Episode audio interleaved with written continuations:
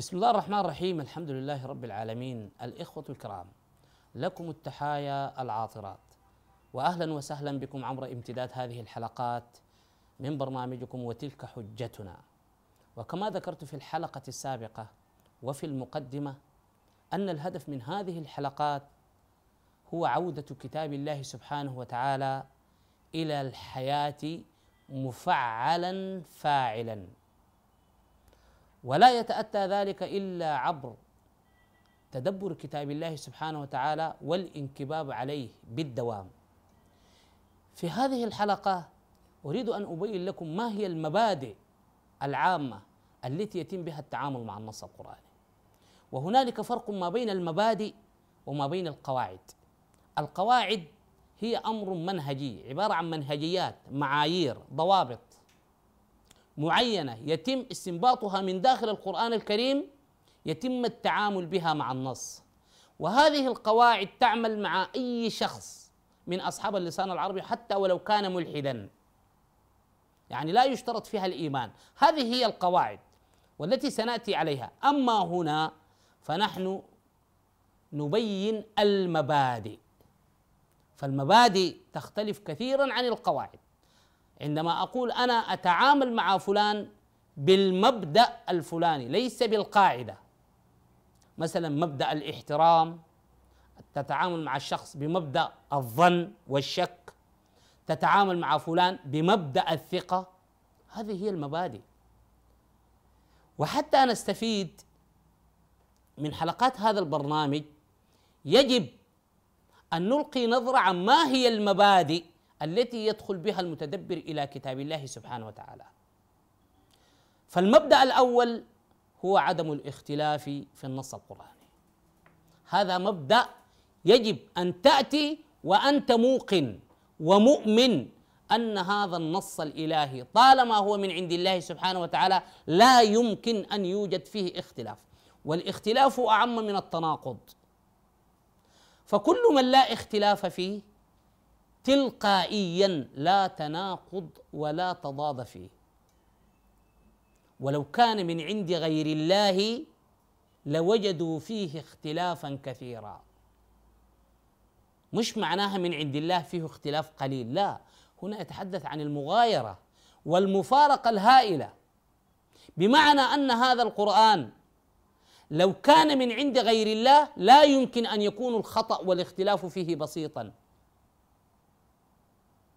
بل لا يحصى. ولو كان من عند غير الله لوجدوا فيه اختلافا كثيرا. هذا هو المبدأ الأول. المبدأ الثاني نقص المتلقي أو المتدبر على الدوام. النظرة للمتدبر وللمتلقي يجب أن يعلم أنه ناقص. لا يمكن أن يتحصل على التمام العقلي ليعي كل مراد الله سبحانه وتعالى وإلا لما كان هو من عند الله. وهذه للأسف من المداخل التي يدخل بها بعض الملحدين. ويجيب ثم تأتيهم الإجابة من المؤمنين بكتاب الله بشيء من العاطفة. فمثلا يقول لك الملحد أو يسألك سؤالا من القرآن فإذا كنت لا تدري ولا تعلم الإجابة لا تكلف نفسك. فأنت لست مطالب بأن تعي وتعقل كل ما فيه وإلا لما أصبح كتاب إلهي. لأن القرآن الكريم من الله سبحانه وتعالى وهو متعالي القدرة ومطلق العلم ولا تحده الأزمنة ولا الأمكنة وليس مقيد بالزمن الماضي والزمن الحاضر والزمن المستقبل. فالقصور عند المتلقي هو أمر متلازم يجب أن يلازمه. ولكن هذا لا يمنع أنك تنظر في النص لتعالج الواقع الذي أنت فيه. المبدأ الثالث التعبير عند الإنسان أو عند البشر هو تعبير اتفاقي واصطلاحي. إذا اصطلح الناس على لفظة ما لمعنى ما يصبح هذا سائدا بينهم.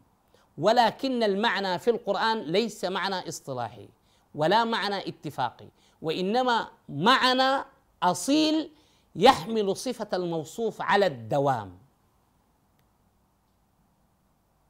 لا عنده علاقة بالاتفاق ولا بالاصطلاح.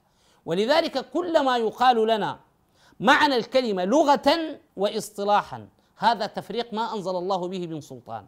هنالك معنى واحد. المعنى الأصل واحد. ولكن المفهوم والدلالة هي التي يمكن أن تتحرك من قضية إلى قضية ويظل المعنى الأصلي واحدا لا يمكن أن يفرغ من معناه ولكي يكون الأمر مبسط نعطي بعض الأمثلة. فمثلا كلمة رمضان. رمضان هذا اسم ووصف على صفة. أطلقه الله سبحانه وتعالى من بين منظومة الشهور كلها. ليس هنالك ذو القاعدة ولا غيره في رمضان. ماذا تعني كلمة رمضان؟ إذا كانت كلمة رمضان في المعنى الأصل تعني اشتقاقا من الرمضاء أو من الرمض اللي هي حرارة الجو فلا يمكن بأي حال من أحوال أن يتنقل هذا الشهر بين فصول السنة ويأتي في شدة البرد وإلا لأفرغت الكلمة من معناها وأصبحت لا معنى لها. هذا لا يمكن أن يأتي في كتاب الله سبحانه وتعالى.